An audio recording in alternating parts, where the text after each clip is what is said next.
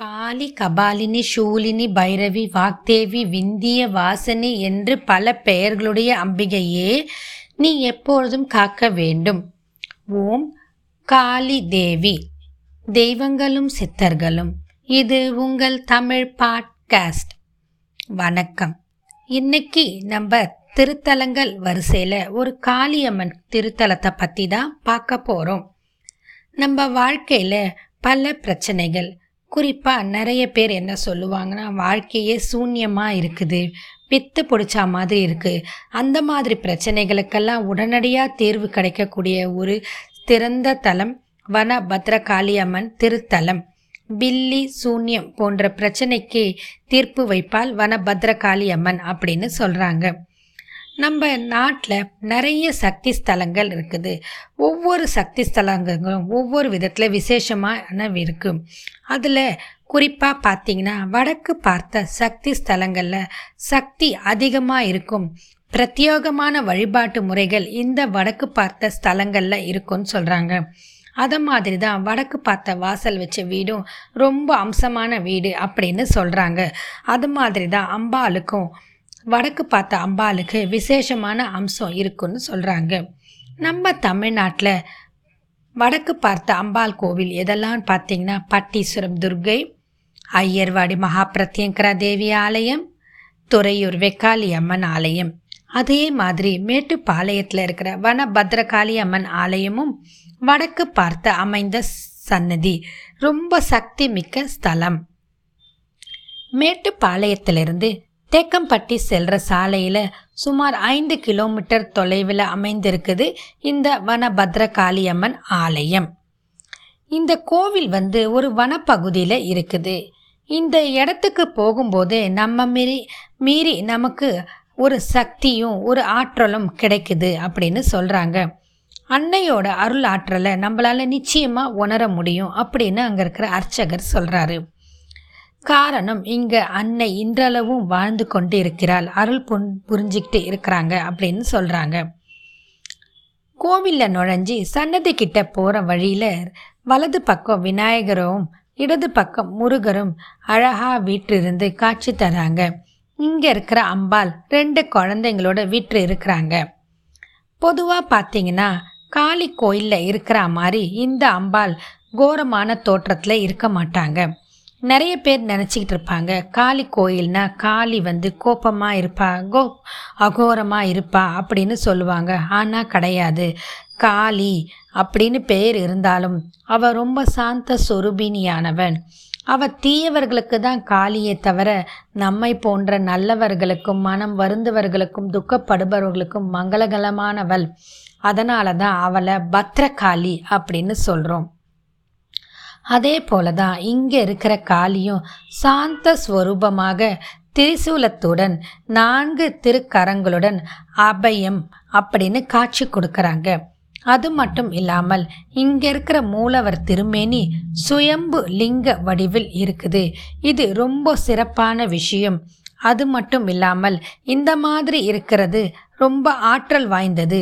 அதுக்கு என்ன காரணம்னா இங்கே இந்த ரெண்டு திருமேனியும் ஒரே கருவறையில் அமைந்திருப்பது அதிக சக்தியை அளிக்கும். சிவசக்தி சொரூபம் அப்படின்னு சொல்கிறாங்க முன்ன ஒரு காலத்தில் அதாவது மகாபாரதம் நடந்த காலத்தில் இந்த பகுதியில் பீமன் வனவாசம் இருந்ததா சொல்கிறாங்க ஒரு வருஷம் மறைந்திருந்து வாழணும் அப்படின்ற சமயத்தில் பீமன் இங்கே வாழ்ந்ததுக்கான சான்றுகள் இருக்குது.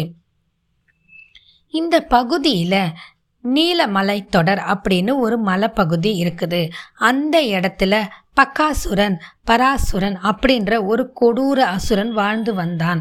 அவன் ரொம்ப சாப்பிடக்கூடியவன் ரொம்ப தீனி உண்பவனாக இருந்தான். அவனை என்ன செய்கிறதுனே அந்த ஊரில் இருக்கிறவங்களுக்கு தெரியாது. தினந்தோறும் அந்த ஊரில் இருக்கிற மக்கள் என்ன செய்வாங்கன்னா அவனுக்கு உணவுகளில் நிறைய மாட்டு வண்டியில் அனுப்பிச்சிக்கிட்டே இருப்பாங்க. ஒவ்வொரு நாளும் மாட்டு வண்டியை அனுப்புவாங்க. அப்படி பல சமயம் போகிற மாட்டு வண்டி திரும்பி வராது. காரணம் அவனுக்கு அந்த தீனி பத்தாமல் அவனோட பசி பசியின் கொடூரத்தால் மாடுகளையும் சாப்பிட்டுடுவான். சில சமயத்தில் மாடை மட்டும் இல்லாமல் மனிதர்களையும் வெட்டி உன்று விடுவான் அப்படின்னு சொல்கிறாங்க அப்படி இருக்கும்போது நிறைய முறை அவன் மலை மேலே இருந்து கத்துற குரலும் கூக்குரலும் கீழே இருக்கிற ஊர் வரைக்கும் கேட்குமா அப்படி ஒரு அசுரன் மலை மேலே இருக்கும்போதே இவ்வளோ கஷ்டத்தை நம்ம சந்திக்கிறோம். அவன் கோவத்தில் கீழே இறங்கி வந்தால் நம்ம என்ன ஆகும்னு தெரியாமல் இந்த காளிக்கிட்ட போய் அந்த ஊர் மக்கள் ரொம்ப அழுது வேண்டிக்குவாங்களாம். அப்படி இருக்கும்போது தான் பஞ்ச பாண்டவர்களில் ஒருவரான பீமன் இந்த இடத்துல வனவாசம் இருந்ததாகவும் இதை கேள்விப்பட்டு அந்த அசுரனை கொல்ல முடிவு செய்தான் பீமன்.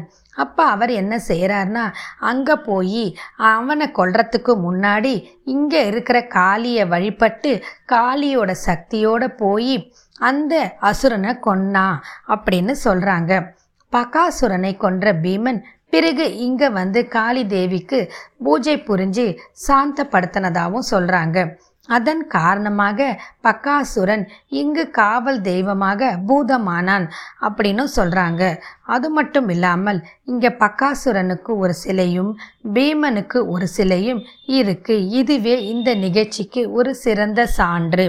அது மட்டும் இல்லாமல் ஊட்டிக்கு போகிற வழியில் சுமார் ஐம்பத்தி ரெண்டாவது வளைவில் ஒரு கோட்டை இருக்குது அந்த கோட்டையோட பெயர் பார்த்திங்கன்னா பக்காசுரன் கோட்டை.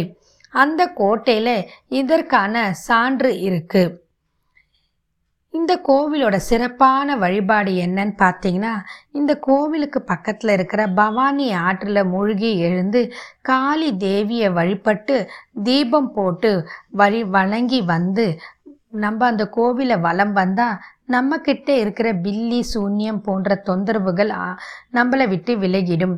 தீய சக்திகள் நீங்கிவிடும்னு சொல்கிறாங்க அது மட்டும் இல்லாமல் இங்கே இருக்கிற பெண்கள் என்ன சொல்கிறாங்கன்னா ஆண்களுக்கு இருக்கிற தீய பழக்கங்கள் அதாவது கணவனுக்கோ நம்மளோட அப்பாக்கோ அண்ணன் தம்பிக்கு இருக்கிற தீய பழக்கங்கள் இந்த அம்பாலை வணங்கி வழிபட்டு தீபம் ஏற்றி வந்தால் அவங்களுடைய தீய பழக்கங்கள் நாளடைவில் அவர்களை விட்டு அகன்று விடும்னு சொல்கிறாங்க அதுக்காக நம்ம அமாவாசை பௌர்ணமி போன்ற நாட்களுக்கு இந்த கோவிலுக்கு போய் அம்பாளுக்கு விசேஷ பிரார்த்தனை செய்கிறாங்க கூ நிறைய பேர் ஆடி அமாவாசையில் இங்கே கூடி விசேஷ பூஜையும் செய்கிறாங்க ஆடி மாதத்தில் வர செவ்வாய் வெள்ளி ஞாயிறில் இங்கே பக்தர்கள் அதிகமாக கூடுறாங்க.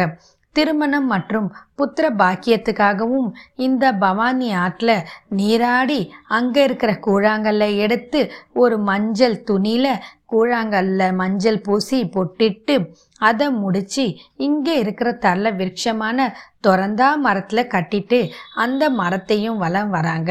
இந்த தொரந்தா மரம் தான் இந்த கோவிலோட தல விருட்ச மரம். இதை மாதிரி இங்கே நிறைய சிறப்பு பிரார்த்தனைகள் வேண்டுதல்கள் இருக்குது. இவை அனைத்தையும் இனிதே நிறைவேற்றி வைக்கிறாள் வனபத்ர காளி அம்மன். பத்ரம் அப்படின்னா மங்களம் அப்படின்னு ஒரு சிறப்பான அர்த்தம் உண்டு. அதன் காரணமாக தன்னை நாடி வருபவர்கள் துன்பத்தோடும் துயரத்தோடும் கண்ணீரோடும் வேதனையோடும் தன்னை நாடி தன் பாதத்தை சரண் அடைந்தவர்கள் அனைவருமே திரும்பி போகும்போது சிரித்த முகத்தோடும் சந்தோஷத்தோடும் துக்கங்கள் இல்லாமல் மங்களத்தோடு தான் போவாங்க. அப்படிப்பட்ட ஒரு வரத்தை தான் இந்த அம்பாள் தரா அப்படின்னு அங்கே இருக்கிற அர்ச்சகர் நமக்கு ஒரு சிறப்பான செய்தியை சொல்கிறாரு எனவே நம்ம இந் மங்களங்களோடு வாழணும் அப்படின்னு இந்த வன பத்ரகாளி அம்மனை பிரார்த்தனை பண்ணி இந்த பதிவை இதோடு முடிச்சிக்கொள்கிறேன் மீண்டும் மற்றும் ஒரு பதிவில் உங்களை சந்திக்கிறேன். அதுவரை உங்களிடம் இருந்து விடைபெறுகிறேன். வாழ்க வளமுடன்.